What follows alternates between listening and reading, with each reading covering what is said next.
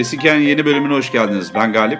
Ben Berim. Ben Demokan. Bu hafta geçen hafta kaldığımız yerden çılgın bilim adamı konuşmaya devam ediyoruz. Robert Louis Stevenson'ın 1886'daki The Strange Case of Dr. Jekyll and Mr. Hyde hmm. eserine gelecek olursak. Şimdi burada yapılmak isteyen aslında insanın alt egosunun yani e, gerçek kişiliği aslında onun bulmak istediği şey gerçek kişiliğinin ne olduğu. Evet. Bunu bulma yolunda e, Dr. Jekyll'ın mesela yasak olan veya daha doğrusu yasak olan demeyeyim de e, etik olmayan veya doğru kabul edilmeyen bir uygulama yapması. Yani bulduğu ilacı kendinde denemesi. Evet burada kendi üzerinde deneme meselesine geliyoruz. Çünkü çılgınlık öyle bir noktaya geliyor ki kimseyi alet etmiyor. Direkt kendi üzerinde deniyor. Kendisini her türlü soruna, vahşete, dehşete ölüme belki e, açık bir duruma getiriyor. Aynen öyle. Aslında burada bence buradaki mevzu kendinde denemek için bir e, denek bulması değil. Çünkü aradığı zaman bulur. Dünya çok kalabalık.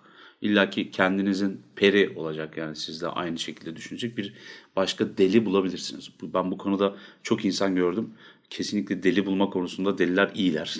evet ayrıca deliler yani e, isteksiz birine de bunu uygulamak için e, istediği her şeyi yapabilirler. Yani yakalayıp evet. zorla da bunu yapabilir. Evet. Tabii canım. Ama yapmıyor. Bunun sebebi deneyin duyulmaması. Yani bunu yaygın bir şekilde kontrollü bir ortamda denemek istemiyor. Çünkü yani bilim dünyası bunu reddediyor. Şimdi 1800'lerin bütün hadisesini dönüp baktığımızda aramızda ya da dinleyicilerimizin içerisinde yani bilim entelektüeli olan diyeyim artık böyle münevveri olan kişiler varsa e, kusuruma bakmasınlar. 1800'ler aslında bakarsanız metodun bulunduğu çağ olarak biliniyor. Bilim yapmanın hemen ilk yarısında öğrenildiği bir dönem olarak icatların yani icat nasıl yapılır, nasıl patent alınırın aslında çözümlendiği ve aslında bir sürü bilimsel ilerlemenin de yaşandığı bir dönem olarak biliniyor. Burada büyük bir bocalama var çünkü aynı zamanda bir sürü bilimsel tartışmaya da şey oluyor. Yani İngiliz Kraliyet Bilimler Akademisi'nin içerisinde sabah akşam birbirine giren bugünün bir sürü bilim e, saygın isimli bilim adamı var. Rahmetli arasında. Darwin'ler şunlar bunlar falan. Zaten gene bu dönemin içerisinde. Böyle yoğun gündemi olan bir toplantı şeyin içerisindeyseniz e, bir sürü aslında konu çıkıyor. Etli konu diyeyim ben buna hatta böyle keyifli üzerine konuşması tatlı hı hı. şeyler. Bunlardan bir tanesi e, Robert Louis Stevenson'un benim de çok sevdiğim bizim oturup Jack the Ripper'da da bahsettiğimiz ondan sonra Goti'yi andığımız Dracula'da da bahsettiğimiz o büyük eseri Dr. Jekyll ve Mr. Hyde'ın e, tuhaf vakası olarak geçiyor. Aslında bakarsanız bir şey deneyi yapılıyor. Ortada bir ilaçların vesairelerin olduğu şey var ama bu sadece bir düzlem gibi geliyor. Yani o bir bilim kurgu gibi davranmıyor. Tabii ki doğaüstü bir öğe olmadığı için bir bilim üzerinden ilerlendiği için ama bir şekilde de hani insan formu da değişiyor bir tartışmalı bir konu. Ama vahşeti, dehşeti e, ve toplumsallığı nedeniyle de ayrı bir yere konulan bir eser. Burada direkt olarak şey görüyorsunuz. İnsanın içindeki iyiliği ya da kötülüğü ayırmak mümkün mü? Bu sayede de toplumun yeniden mühendislikle inşa edilmesi mümkün. Burada aslında iki tane şey görüyorsunuz. Bir, bilim tartışmalarını görüyorsunuz. İki, xenofobiyi konuştuğumuz. Yabancı düşman. Yabancı Aynen düşman. öyle.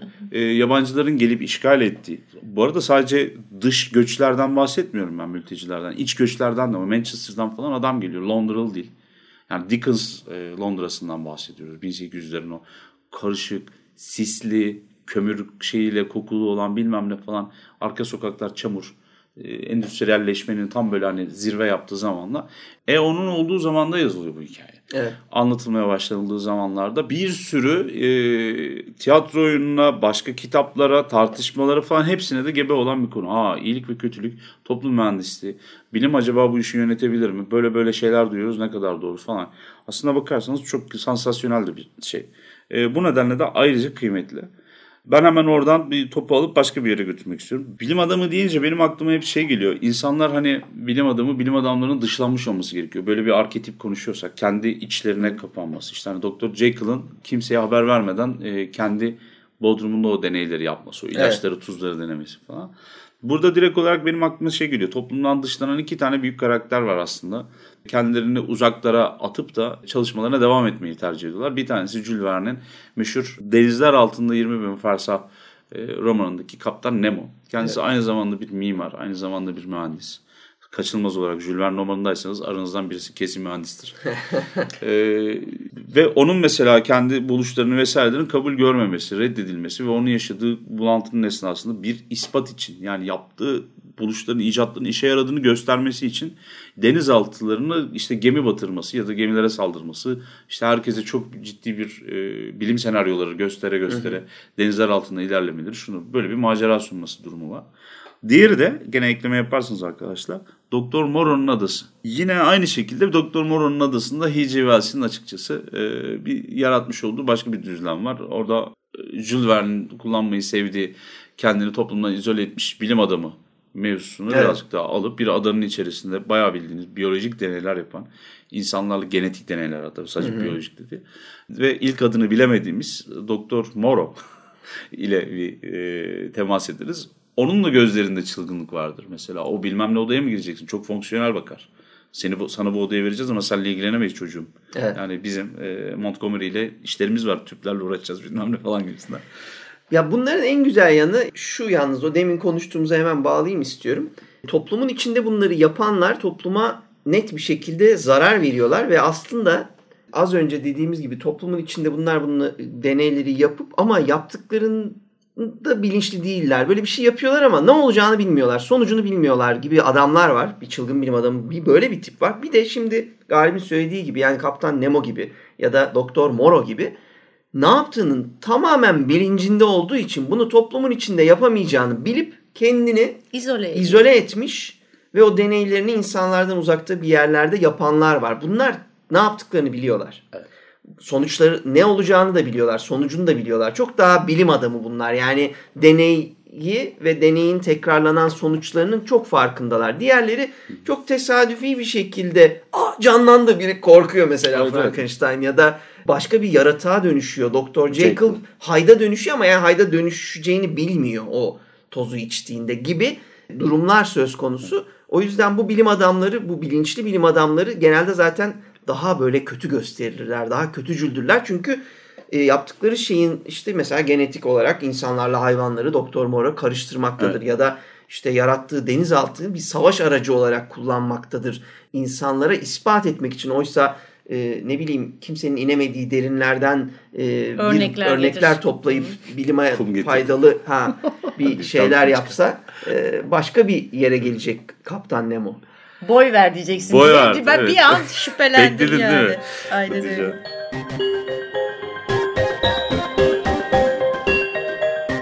E, tabii burada e, Aldo Huxley'nin babası Henry'di galiba. Henry Bey'in ya da işte Huxley'nin öğrencisi olan H.G. Wells'ten bahsediyoruz. Aslında e, bilim akademisinde ders almış bir kişi. E, tabii daha yaklaşımı net. Yani ne anlattığını, kime anlattığını iyi biliyor. Bilimsel yaklaşımı biliyor. Hani o teori nasıl ortaya koyuluyor, adam nasıl çalışıyor, ne şartlarda bu geri bildirimler alınıyor falan. Bu konularda netler. Zaten Jules Verne biliyorsunuz azılı bir mühendis, evet. mekanik mühendis. Ee, o adamın anlattığı şeylerde genel olarak gerçek tipleri anlatıyorlar. Aslında bu arketipi oluştururken, etrafı kirletirken çok fazla toplumsallıkla alakalı bir fikirleri, niyetleri de yok. Yani Stevenson gibi davranmıyorlar. Bir başka örnekte gene karambolde söyleyemek istediğim Abraham Van Helsing var mesela. Bu çok ilginç. Bram Stoker'ın şimdi bölüm adını hatırlayamadım ama Vampirler serisinden bakarsanız Dracula'yı konuştuğumuz bölümde Abraham Stoker'la da bayağı bahsetmiştik. E, Bram Stoker'ın Abraham Helsing karakteri, doktor karakteri yeri geldiğinde bir otacı, yeri geldiğinde şaman, yeri geldiğinde büyücü, simyacı ama en başında da üniversitede ders veren bir profesör. Hı hı. Ve kendisinin e, hocalığı tartışılmaz vaziyetteyken işin sırrını çözen de o. Büyük ihtimalle de bak gene söyleyeceğim. Lucy'yi öldüren de o. Kandan değil. Evet. Yan, kardeşim yani, hangi ne grubu o? Kan, kanın grubu ne? Bir sorun. Göre kan verme bilmem ne. Ee, yani sonuç itibariyle öyle bir ilginç bir karakterimiz de var. İyiliğini kötülüğünü de tartıştık biz hatta Witch Doctor tadında bir bölümde yaptık Abraham Van Helsing bölümü. Oradan da detayları tekrar bakabilirsiniz. İyi bir örnek diye söylemek istedim. H.G. Wells dedin de. Hı. Şimdi H.G. Wells'e e, bir giriş yaparsak 1897'de The Invisible Man var. Evet. Burada ciddi ciddi artık çılgın, çıldırmış hatta çıldırmış Daha doğrusu elde ettiği güçte daha sonradan iyice zıvanadan çıkan bir bilim adamı görüyoruz. Doğru. Mr. Griffin. Aynen öyle. Şimdi paranoya da var bu işin içinde. Özellikle e, görünmezliğin getirmiş olduğu bir paranoya. Yani şöyle bir baktığın zaman hakikaten son derece dengesiz bir güç. Kimseye görünmemek demek veya kimse tarafından fark edilmemek, işte hissedilmemek, duyulmamak demek. Yani herkesi dinleyip görüp fark etme gücü veriyor sana. Evet.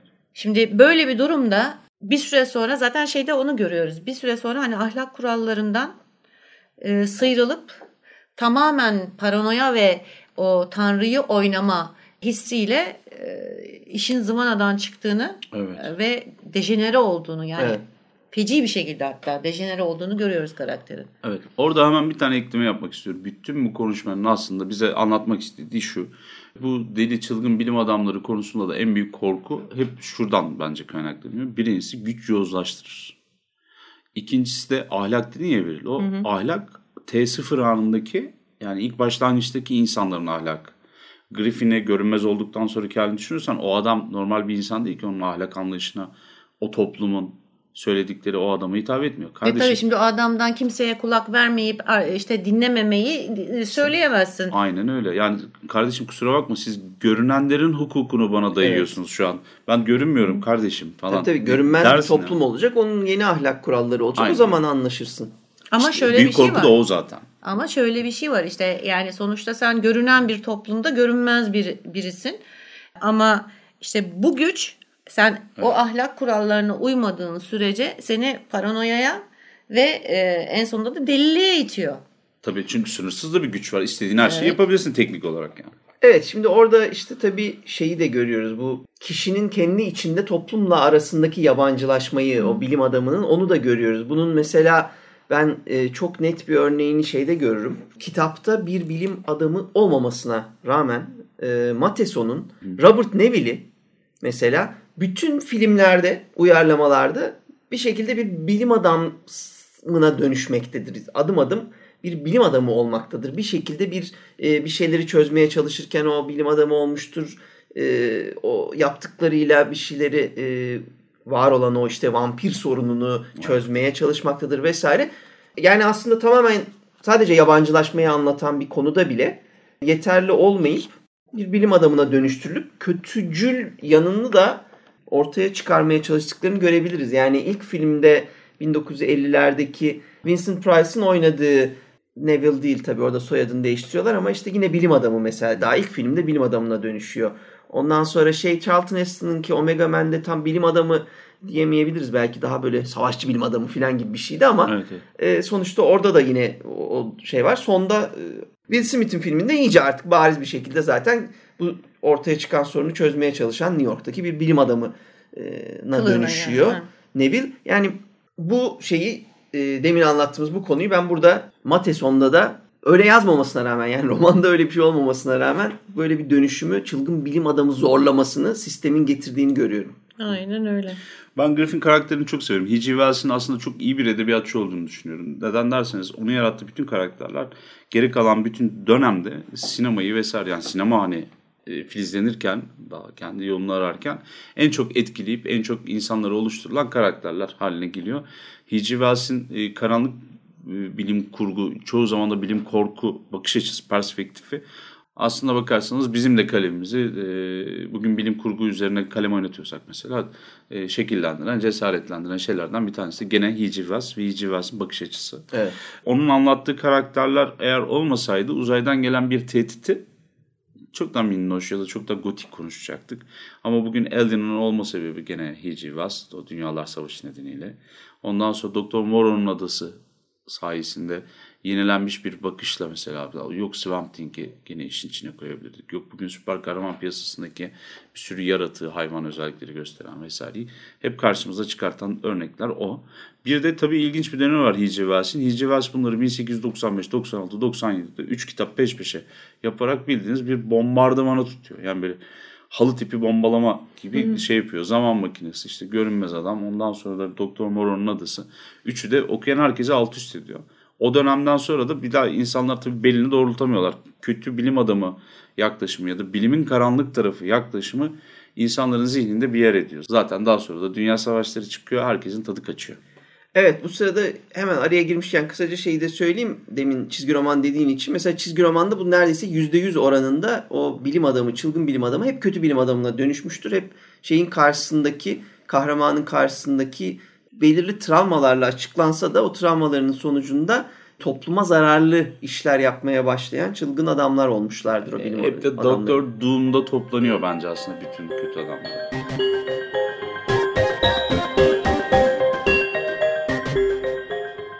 Çabuk çabuk geçeceğim çünkü biraz günümüze gelmek istiyorum. Daha doğrusu Kuntz'tan bahsetmek istiyorum. Ama Kuntz'a gelmeden evvel bir iki tane şey var. The Time Machine var gene H.G. Wells'ın. Burada da tutkulu bir bilim adamını rahatlıkla görebiliriz. Zaman ve mekan olgusunu e, irdeler. 1925 tarihli bir başka yapıt var. The Heart of a Dog diye bir e, eser. Michael Bulgakov adlı bir yazarın. Köpeğin kalbi. Köpeğin kalbi burada yani beni e, en çok ilgilendiren şey bir doktorun, bir bilim adamının bir köpeği, bir sokak köpeğine acıyıp onu yanına alması. Sonra bir kızgınlık anında onu işte köpeğe insan salgı bezi ve yumurtalık yerleştirmesi. Bir süre sonra köpeğin e, primitif insana doğru gelişmesi, işte giyinmesi, etmesi falan filan derken burada bir köpeğin insana dönüştürülmesini görüyoruz. Aslında biraz Moro'ya da benziyor Evet. e, bu açıdan ama daha böyle hicivsel, daha e, bence bilme de tam olarak bir atıf değil ama daha çok topluma e, bir atıf olarak algıladım ben. E, onun hemen ardından 1956 e, tarihi The World Wrecker yani dünya dünya yok edicisi veya işte dünya yıkıcı adlı eser Sidney J. Bond'un. Bunda da çılgın bir bilim adamıyla bir uzaylı bir ırkın karışımından oluşan bir hikaye oluşturmuş. Bu da okunmaya değerlerden özellikle Mad Science e, Evet. açısından okunmaya değer Evet. eserlerden bir tanesi. Şimdi gelelim Dinar Kuntz'a. E, 1960'lardan sonra zaten çok pek çok örneği var aslında Mad Scientist ya da çıl- çılgın bilim adamı konusunun. Fakat benim Kuntz'u seçmemin sebebi e, Kuntz'ta çok fazla örneği var bunun. Hep bahsetmiş olduğum Door to December yani kışa açılan kapı var. Ee, burada çılgın bilim adamımız kendi kızının üzerinde ki bu Rapace'nin kızına e, beni biraz götürdü. Ee, kendi kızına e, ruh ve bedenin ayrılması gibi bir şeyde deneyde bulunması kendi kızının üzerinde. Böyle bir hikayeyi anlatıyor. Ve benim en sevdiğim eserlerden bir tanesidir. Gene tekrarlıyorum. Ee, Midnight var gecenin tam yarısı. Evet. Bunda da insanı güçlendirmek ve insanı e, mükemmelleştirmek adına yapılan bir deney var. E, ve tabii işler sarpa e, sarıyor. 1989. 1976'da yazmış olduğu Night Chills var ki bu bayağı benim ilgimi çekmiş olan bir hikayeydi. Çünkü e, bilinçaltı reklam konusunu işlemiş. Fakat tabii bilinçaltı reklamın ötesinde zihin kontrolüne e, doğru kayan bir e, deneyi anlatıyor. Hı hı. Shadow Fires var 1987. Ee, burada da kafayı ölümsüzlüğe takmış bir bilim adamını görüyoruz. Ee, karısı ondan boşanmak istiyor ama adam sürekli adam ölüyor, ölümden geri dönüyor. Kendi üzerinde deniyor aynı şeyi. Yani burada da aslında e, Hyde'ın iyice Hyde'laşmasını görüyoruz. Evet. Öyle söyleyeyim. Yani hani Dr. Jekyll da Hyde olmuyor da Doktor Hyde da iyice Daha da Heidinger oluyor yani. Öyle söyleyeyim. Heidinger ol- oluyor. Ee, hemen 1999'da da False Memory var. Ee, bu da benim çok sevdiklerimden bir tanesi. Bu da bir psikoloğun e, hipnoz ve beyin kontrolünü, zihin kontrolünü e, özellikle ilgimi çeken şeylerden bir tanesi haykularla e, bu işi yapıyor. Yani bu kısa Japon Şiirleri. şiirleriyle Hipnoz e, ediyor. hipnoz ediyor. Bu da benim çok sevdiğim eserlerinden bir tanesi. Bunun gibi pek çok örneği var Kuntz'un.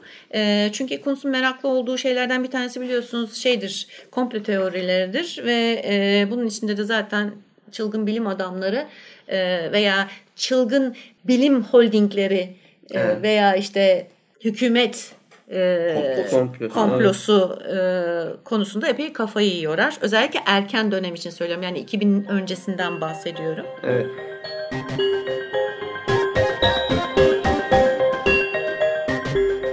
Ben çok sevdiğim bir çılgın bilim adamının araya girmek istedim şimdi bu hızla 90'lara doğru gelince. Ben şeyi Sineği çok severim. Sinek'te Seth Ben de onu Brundle- söyleyecektim sana. Tamam. Ha, Seth Brundle karakterini çok severim. Onun bu aslında e, 1950'lerde George Langelan'ın bir kısa hikayesinden e, bu Sinek filmleri başlar. 58'de Sinek e, yine bizim Vincent Price'ın e, başrolüyle geliyor ve kendini e, ışınlama çalışmaları yaparken kendi kendini yine burada şeyi görüyoruz. E, kendini obje olarak Doktor e, Jekyll Mr. Hyde durumundaki gibi Evet. e, deneye kendini katan e, bilim adamını görüyoruz. Kendini ışınlamaya çalışırken işte ışınlama podunun içine bir sinek kaçıyor. Sinekle beraber kendini ışınladığı için yavaş yavaş sineğe dönüşen bir karakter. Ama eski filmler de güzeldir ama o bir yana ama ben e, Cronenberg'in Seth Brundle'ın sineğini ve Brundlefly'ını sonra dönüştüğü yaratığı çok severim. Yani orada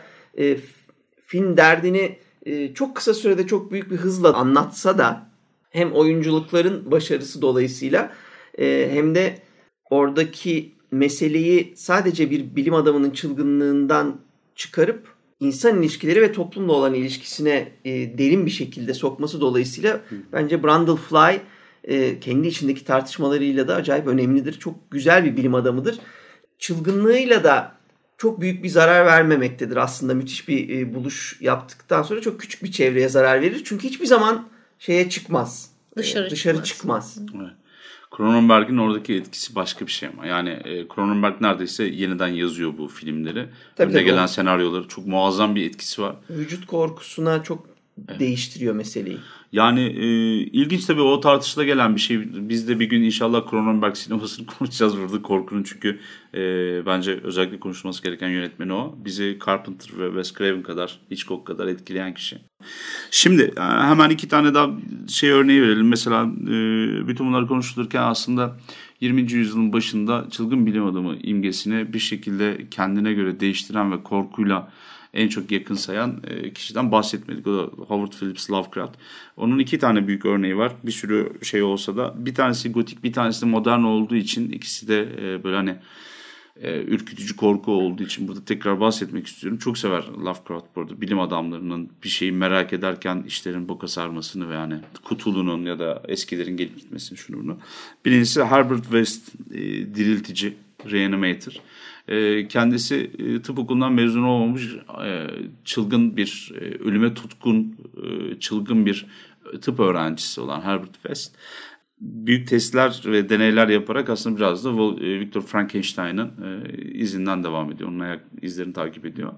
Birinci Dünya Savaşı esnasında hani cepheye sırf cesetlerle ya da insan parçalarıyla daha rahat temas edebilmek, oynamak için giden bir adamdan bahsediyoruz. Çılgın bilim adamı derken. Evet. Tabii Lovecraft kendince hikayeyi yeniden yorumluyor. Çok iyi bir zombi öyküsüne çeviriyor. Belki tarihteki ilk zombi hikayelerinden bir tanesini yapıyor. Haiti kökenli olmayan, yaşayan ölülerin geri dönüşü falan gibi bir hikayesi vardır. Korkunç bu arada. Charles Dexter Ward var mesela. Ee, bu da 1700'lerin e, son çeyreğinde geçtiği iddia edilen bir hikayeyi 1900'lerin başında bir akıl hastanesi üzerinden e, bir akıl hastanesinde başlatıp anlattığı bir hikaye.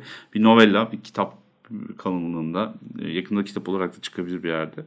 Simyacılık, ölümsüzlük arayışı, ondan sonra hayatın devam etmesi, bilimle hani böyle simya arasındaki o ince e, gri zamanları anlatıyor. Ee, çok değişik, bayağı karanlık ve korkunç sahneleri olan bir şeydir. Charles Dexter Ward gerçekten şey bilim adamlarından bir tanesi. Yani bilim adamı da değil ama bir yandan simyacı, bir yandan genç, tutkulu, e, kibirli, geçmişin canavarlarının içerisinde kendi içinde yaşadığı talihsiz de bir adam gibi görünüyor. E, tam çılgın bilim adamı tarifine zaten cuk diye oturmuş.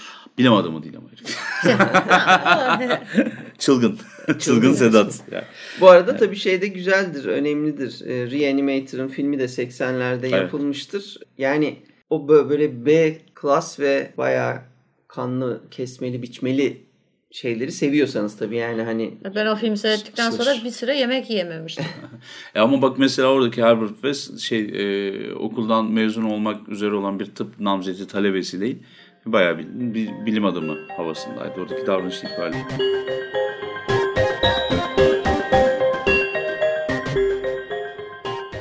İki tane filmden bahsedeceğim. Ee, çılgın bilim adamı mefhumunu ortaya çıkartan kişi bence Boris Karloff'un kendi başına yapmış olduğu eforlar ve oynadığı roller. İlki yani daha erken olmakla beraber benim daha sonradan izlediğim, daha doğrusu daha sonradan oturup adam akıllı izlediğim The Mask of the Fu Manchu. Fu Manchu'nun maskesi filmi 1932 tarihli ve orada gerçekten çılgın bilim adamının ABC'sini her şeyini görüyorsunuz. Hatta bıyıkları hariç onu söyleyeyim Fu Manchu bıyığı meşhurmuş. Evet. Fu Manchu sömürgeci İngilizlere e, karşı bütün e, Doğu ya da Asya halklarını bir araya getiren bir kötü adam olarak şey yapıyor. Hatta yer yer Mustafa Kemal Atatürk'e acayip benzeyen şeyleri var. Konuşmaları ve duruşu, tiratı var. Ama aynı zamanda bir bilim adamı, aynı zamanda çok iyi bir müzisyen, e, sevilen bir playboy. Şeyde Çin'de özellikle bir şey de var. Aynı zamanda robotlarla şey, robot yapıyor falan. Böyle hani mekatronik falan tarafları var. Kendisinin e, Sex Rohmer'in aynı isimli romanından ilk uyarlandığını görüyoruz. 1930'lar dünyası ırkçı mırkçı değil artık. Orası bir yani bir lağım çukuru gibi bir şey dünyaya insanların birbirine bakışı. Zaten iki tane dünya savaşı çıkmış. Bu insanların birbirini aşağılaması yüzünden biraz böyle düşünüyorum ben. Öyle bir ortamın içerisinde e, Çinli ya da e, Japon çekik gözlü şeyleri, halkları özellikle aşağılayıp e, küçümsediği, onlarla dalga geçtiği yerler var. İngilizler bir türlü sömürgelerinin elden gitmesini şey yapamıyorlar ve karikatürize ediyorlar bana sorarsanız. Hazımsızlık diyelim biz ona. Evet. Daha sonra da bir tane de başka örnek var. The Invisible Ray. Ee, bu muazzam bir film. Bu gerçekten çılgın bilim adamının e, bu bu şeyde görünmez adamdaki Doktor Griffin karakteriyle birleştiği nokta. Ee, Invisible Ray'de de Doktor e, Janos Rook'un e, Boris Karloff tarafından gene canlandırılıyor. Bir gözetleme seansını yani çok uzakta bir gezegenin patlaması ve yani dünyanın atıyorum 1 milyon yıl önceki halinin uzakta ışık olarak bir bölgede yakalanıp onu bir video film gibi izletilmesi seansıyla başlıyor. Ee, Doktor Janos Rook bu araştırması esnasında dünyanın bir yerine Afrika'daki bir bölgesine çok büyük bir meteorun çarptığını ve çok büyük bir ışıma yaptığını görüyor. Meteoru araştırmaya gittiğinde de tam o radyum dönemlerinin, radyum deneylerinin olduğu zamanlar 1936 daha doğrusu radyumun tehlikeli olduğu anlaşıldı. anlaşıldığı zamanlar, X-ray'in tehlikeli olduğunu anlaşıldığı zamanlar, radyoaktivitenin tespit edildiği zamanlar diyeyim. Orada gerçekten bu maden bir madenin içerisinde bu göktaşıyla karşılaşıyor. Radyum değil ama başka bir şey ve bir hem görünmez oluyor hem bakışlarıyla birilerini öldürebiliyor. Elleri zehirli radyumlu falan bir kötü adam, bir kötü süper kahramana dönüşüyor.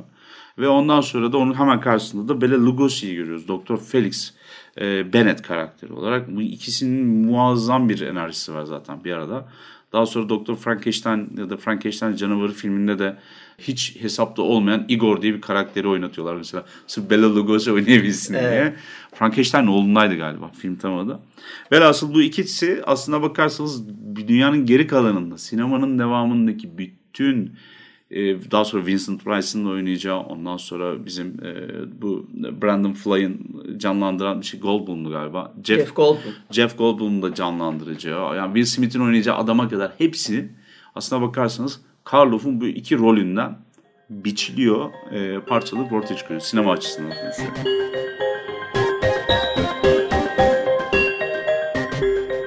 Evet ben buna hani unutturmamak, katmak isterim. E, Metropolis'teki e, bilim adamı da çünkü o imaja 1927 27. ha 27'de çok yakın zamanlar zaten. Evet, evet. O da sessiz dönemin önemli bir e, tipidir yani tiplemesidir. Evet. Kitaplardan son olarak yani edebiyat e, içinde çılgın bilim adamına dair 2003'te yayınlanan Margaret Atwood'un yazmış olduğu Oryx ve Crake'i e, öneririm okumanızı. Burada da çılgın ve aslında ne yaptığının pek de farkında olmayan, daha doğrusu sonuçlarını tam olarak kestiremeyen bir çılgın bilim adamının yaptıklarının nelere mal olduğunu orada rahatlıkla görebilirsiniz. Güzel eserlerden bir tanesidir. Margaret Atwood zaten bu konuda e, bayağı iyi yazarlardan bir tanesi. Özellikle bilim kurgu e, severler için e, duayendir. O yüzden bunda da bunu okumaktan da zevk alacağınızı tahmin ediyorum. Hemen geçiyorum sinemaya. Şimdi sinemada ekleyeceğim benim bir iki tane şey var. Metropolis'ten bahsettik ama ondan önce 1920 yapımı The Cabinet of Dr. Caligari'den bahsetmedik. Burada da iyi bir çılgın bilim adamı Evet, örneği evet. vardır. Alman dışa vurumculuğunun da bu arada çok en iyi örneklerinden biridir. Yani çok seyirlik dekoruyla, ışığıyla müthiş bir filmdir. Evet bu arada izlemeyenler varsa bu kabineti dolap zannetmeyin. Kabinet e, kliniğin bir ufak versiyonu. Bir tıbbi şey e, müdahale alanı, e, bir sağlık e, bölümü. Ne, ne denir? Hani öyle bir kurumdan bahsediyoruz Evet. sonuçta. Kabinet öyle bir kabinet. Ee, bu arada e, şeyin örnekleri de var. Yani 20'lerde Dr. Jekyll, Mr. Hyde'ın e, örnekleri de var. Hatta bunun üzerine bir iki tane böyle ardı ardına çekilmiş olanlar var. Özellikle 1931'deki Dr. Jekyll Mr. Hyde filmi önemlidir. Çünkü korku sinemasının ilk Oscar'ını alacaktır. Frederick March oynadığı rolle en iyi erkek oyuncu Oscar'ını alır.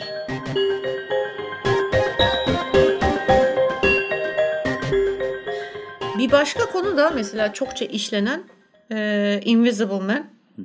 E, o da hem 33'te var bir tane. James Whale'ın çektiği. Bir de onun dön- geri dönüş- dönüşüne ait 1940'da çekilmiş olan bir tane var. The Invisible Man Returns olarak. E, tabi bunun şeyi de tabii e, komedileri falan da vardır. E, şeyin Steve Martin Tabii, galiba e, bir tane çektiydi Invisible Man.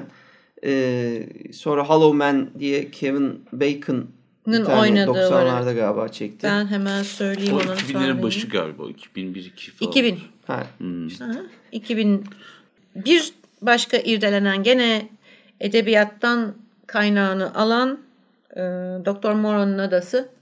Bununla ilgili e, hani ismi taşımasa da benzer olarak pek çok film e, çekilmiş. Burt Lancaster'ın oynadığı çok iyidir bence e, 70'lerde olan. E, sonra yani şeyi tartışırız. E, Marlon Brando'nunki biraz bana daha zayıf gelmiştir. O herkese galiba öyle gelmişti ya. Seven çok bir şey yapamadım. Ama sinemada tabii onu gidip e, ayıla bayıla izlediğimizde hatırlıyorum. E, ne yazık ki 90'ların o aralarında çok fazla güçlü film yoktu hatırladığım kadarıyla. İşte ben sinemada hayal kırıklığıyla çıktığımı biliyorum hani. Çünkü özellikle şeyi sevdiğim için ilk filmi. Şey var, Doktor Cyclops var 1940'larda çekilmiş gene bir çılgın bilim adamı ama hemen onun ardından 1964 yani hemen onun ardından diyorum da örnek olarak e, göze çarpan Doktor Strangelove var. Stanley Kubrick'in. Muazzamdır o da. Onu da söyleyeyim. Komedi de diyemeyeceğim. Ne o? Bir taşlama diyelim mi ona? Peter Ee, Sellers oynamıyor muydu? Evet. Oynuyor, Peter Sellers olduğu için tabii komik olarak şey yapılıyor ama taşlama yani daha çok Yani tabii tabii ikisi de var. Yani hani komedi de var ama çok karanlık bir filmdir. Anlatılan Acayip. şey çok karanlıktır. Anlatış şekli de karanlıktır. Ee, Peter Sellers çok garip birkaç karakteri oynamasına rağmen yani böyle kahkahalarla güleceğiniz türde bir komedi değildir. Aynen öyle. Bir de şey olayı vardır. Kendi vücudunu kontrol edememesi, kolu böyle hani ayarlaması falan. O Doktor Frankenstein'ın oğlu filminden bu 32 tarihli olan 32 mi 36 mı 32'dir herhalde. Ee, tarihli filmdeki Avusturyalı bir tane şey vardır orada. Ee, komiser vardır. Kanun gücü bilmem ne. Onun mesela kolun hareketinden araklamıştır falan. Ben de bilgisi çok bunun. Ben üzerine bir bölüm konuşurum Doktor Strange'la. Ee, 1980'lere geldiğimizde hemen senin daha evvel söylemiş olduğun Reanimator var. Stuart Gordon'ın 1985 yapımı. Ee, tabii o arada Back to the Future e, girmiş vaziyette. Bütün- Evet bu sırada tabii popüler Pardon. kültürde Emmett Brown yani hani hepinizin çılgın bilim adamı deyince o bembeyaz karışık saçları hatırlamanızın sebebi de Emmett Brown'dur yani. Aynen. Bıyıksız Albert Einstein. Aynen. Evet, Görüntü doğru. olarak e, tamamen o dilini çıkarmış pozundan hani yaratılmış bir imaj aslında. Aynen öyle. Çılgın derken hani böyle ne bileyim e, mahalle arası çılgın. Incredible Hulk var. The Incredible Hulk 2003 yapımı. Onda da biraz height yani height'tan ve şeyden gelme. Aslında bayağı Hyde'dan biraz gelme. değil bayağı. biraz değil o- bayağı o height'tan yani. gelmiş. Ama o o. Ama 1932'deki o Jekyll Hyde posterinde e, Hyde yeşil. Evet evet. Birebir yani öyle Evet, şey. yani Yani hani Halkın burada- bulma sebebi o. ya ben hep merak etmişimdir. Niye yeşil?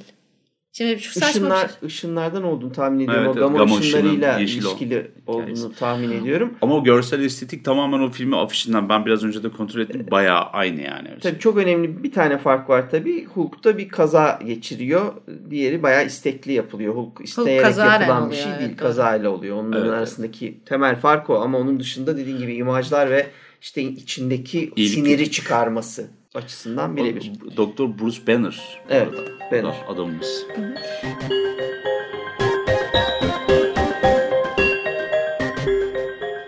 Senin çok sevdiğin bir tane film var. Human Centipede. Evet öyle bir film 2009 var arkadaşlar. Yani Keşke Gerçekten olmasaydı. öyle bir film var. İnsan kırk ayak kıvamında. Ee, yani tavsiye etmem. Yani film zaten dediğim gibi ben izlen izlen bu filmler izlenecek gibi değil diye hani yazdığım Evet. şeyde sanırım adını anmıştım Rabarba'daki yazıda. Yani insanların yakaladığı 3-4 kişiyi işte ağızlarını bir öndeki insanın götüne monte edip o işte onun çıkardığını yiyip o onun çıkardığını yiyip arka arkaya insanları birbirine bağlayan bir bilim adamı bunun ne, ne yaptığı, niye yaptığı, nasıl yaptığı ayrı bir tartışma konusudur ama B klasın altındaki e, senaryosu sarkmış. G class. E, senaryosu sarkmış. E, Acıklı olabilir. bir hani yapım ama tabii çılgın bilim adamı deyince Human Centipede adı ge- ge- geliyor ister istemez. Bu arada Sevin de çok biliyor musun? Vardır canım olmaz mı? Bir sürü Aymaz arkadaşımız var seven falan. Okey, e, o zaman son iki tanesinden bahsedeyim. Bir tanesi Transcendence 2014 yapımı. Bunda da gerçekten çılgın bir bilim adamı hatta delirmiş bir e, yani aslında delirmiş de demez de Tanrı'yı oynamayı seven bir bilim adamı görüyoruz. Johnny Depp'in karakteri. Evet. Old school bir çılgın bilim adamı aslında. Yani ama birazcık da nedensel bilim adamı. Kötülük diye yola çıkmıyor ya da kendini izole etmiyor. Ee, sonuçlar onu toplumdan uzaklaştırıyor gibi bir yaklaşım vardı. Ama bayağı bildiğin uzun zamandan beri sinemada görmediğimiz bir çılgın bilim adamıydı. Aynen öyle. Ee, son olarak da yani adamı pek görmesek de hani çok az görüyoruz çılgın bilim adamını ama 2015 yapımı Ex Machina var. Hmm. Bu da çılgın bilim adamlığının sonucunda ne olacağına dair iyi bir örnek bence. Evet orada da tabii kendini e, yine dünyadan ayırmış işte bir ha- hayali Steve Jobs karakteri hani ortaya koyuyorlar. Çok zengin bilgisayar teknolojileriyle vesaireyle parayı bulmuş. Ondan sonra da e, artificial intelligence yapay zekanın üzerine giderek robot ve yapay zeka meselesini birleştiren, mükemmelleştirmeye çalışan e, bir karakter görüyoruz. Yine hikayeyi kişiselleştirdiği için dünyevi böyle devasa e, zararlara ulaşamadan Mı kendi acaba? içinde yok olma ihtimali olan bir hik- hikaye film anlamında. Ha film anlamında. İş o şekilde Ha, yani. gelişiyor. Ama yine şey yok yani çılgın bilim adamlığını bilmiyorum. Çok tartışılır meseleler bunlar çünkü yani verdiği zarar yaptığı işle ilişkili değil. Tamamen yanında yani filmimizin anlattığı şey o değil. Çünkü AI gelişecek bir gün nasıl olsa. Ya tabii, Geliştiğinde de sonunda e, benzer bir yere gidebilir e, İnsana robotlar. gelebilir. E, Ama burada bir iyilik kötülük yoktur. Demin söylemeye çalıştığım şey gibi bu bir iyiliğin kötülüğün tartışması değildir. E, Çünkü bir makineden zaten iyilik ya da kötülük gibi bir şey bekleyemezsin. Bunlar ahlakın Etiğin klasik vesairenin. klasik ahlakın diyelim. Ötesinde nasıl demin Galip'in söylediği e, görünür insanlar arasındaki görünmez bir insanın e, görünürlerin kurallarına uymasının gerekmediği gibi e, duygusal et ve kemikten oluşan yaratıkların arasında aynı bilince sahip metalik ve sonsuz yaşama sahip bir varlığın e, aynı kurallara uymasını bekleyemeyiz. Ama paslanma payı vardır. Yağını suyunu koydularsa toplayalım adamı artık. Okey.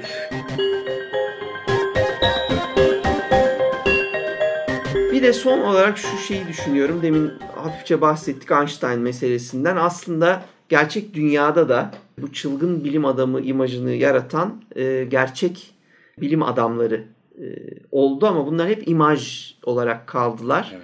E, yaptıkları şeyler topluma mal oldu çünkü bir kere. Yani bu Oppenheimer gibi en vahşi, en e, öldürücü bombayı da bulmuş olsa çılgın bilim adamı olarak adlandırılmadı. Bir de tek başına kalmaması yani o dışlanmama, dışlanma dışlanmama meselesi toplu halde yapılan işler olduğu için bunlar hiçbir zaman onları o çılgın bilim adamı e, imajına pek itmedi. şeyde normal normların içinde tuttu. Yani ben bir tek burada şey potansiyelini görüyorum iyice yaşlandıkça. E, Stephen Hawking'de ben o potansiyeli görüyordum. Yani oradan bir çılgın bilim adamı çıkarmış. Sağlıklı olsaymış. Bence oradan kesin çılgın bilim adamı çıkarmış. Yani o imajdan zamanın kısa tarihini yazan adam mutlaka yani o zamanı değiştirmek için elinden geleni ardına koymazdı gibi geliyor bana. Ama başka sorunlarla uğraştığı için sadece bilimine e, odaklandı ama hayal gücünün ben çok eğlenceli yerlere gittiğini görüyorum. Bu uzaylılar hakkındaki açıklamaları, dünyanın sonu hakkındaki açıklamaları bunlar hepsi bence yaşlanma emareleri ama hmm. varlar. Yani gençken sağlıklı olsaydı bir çılgınlık yapardı bence. Ben orada şunu görüyorum aslında. Programın başında e, Dadalus oğlu Ikarus'un hikayesini anlattım ya. Orada mesela iki ayrı kişiyken bunlar birleşiyorlar ve daha sonra da çılgın bilim adamını belki de yaratıyorlar bir arketipi diye. Şu an günümüzde birazcık bu sis dağıldığı için edebiyatın, sanatın, sinemanın oluşturmuş olduğu ya da şok tiyatrosunun yaratmış olduğu imaj e, ortadan kalktığı için şöyle bir şey söylemek mümkün. Aslına bakarsanız Steve Jobs e, bence dünyanın sonunu getirebilecek, çılgın işler yapabilecek olan bilim adamı perspektifine sahipti ama bilim adamı değildi.